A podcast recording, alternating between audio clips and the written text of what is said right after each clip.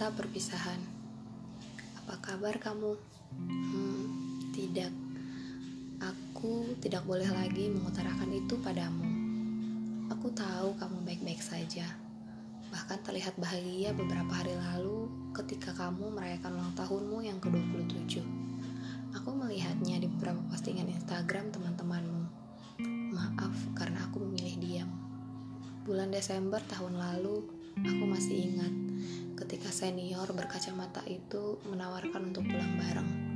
Di dalam mobil berwarna putih itu, aku memilih diam, menikmati aroma kopi yang sampai saat ini menjadi favoritku, mendengarkanmu bercerita dengan teman-temanku yang lain. Terima kasih untuk waktu itu. Hanya beberapa hari sejak waktu kita bertukar pesan sederhana, mengirimkanmu emot icon atas cerita yang kamu bagikan. Menyenangkan rasanya berbincang dengan kamu. Banyak hal baru yang aku tahu dari kamu lelucon receh, panggilan aneh, dan sampai tempat makan enak di kota ini. Oh iya, kamu ingat waktu pertama kali kita makan sushi? Aku nggak berani tatap mata kamu, kacamata kamu lebih tepatnya. Aku masih hutang sushi itu sama kamu. Setelahnya, jalan-jalan dengan kamu menjadi bagian paling menyenangkan di kota ini. Tertawa di tempat kopi, makan bakso, makan seafood, bahkan walau itu hanya sekedar drive-thru untuk beli es krim. Aku selalu bahagia jika sebelum mengakhiri pertemuan kita, kamu selalu bilang, satu putaran lagi ya. Dan lampu merah menjadi sahabat yang paling dirindukan saat kita bersama. Tapi itu dulu, sejak pesan WhatsAppmu yang terakhir membuat aku marah.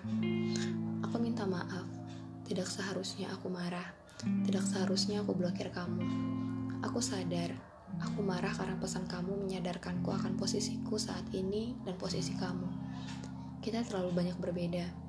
Kenyataan aku marah karena aku gak bisa selalu dekat dengan kamu.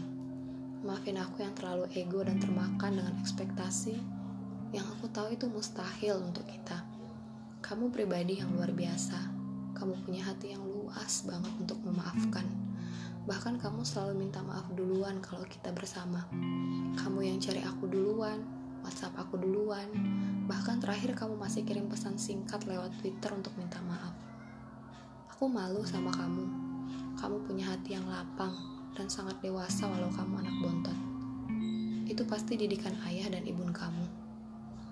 Mungkin memang lebih baik permintaan followku di Instagrammu tidak kamu accept agar kita bisa menata hati dengan baik. Aku menulis ini karena aku ingin mengingat kamu sebagai bagian dari hati yang tidak terpisahkan. Walau sudah aku tutup dan kunci rapat. Untuk aku boleh belajar mengikhlaskan sesuatu yang diciptakan bukan untukku. Ini bukan kata perpisahan, tapi ini keputusan untuk mengikhlaskan. Sampai bertemu di jenjang karir selanjutnya.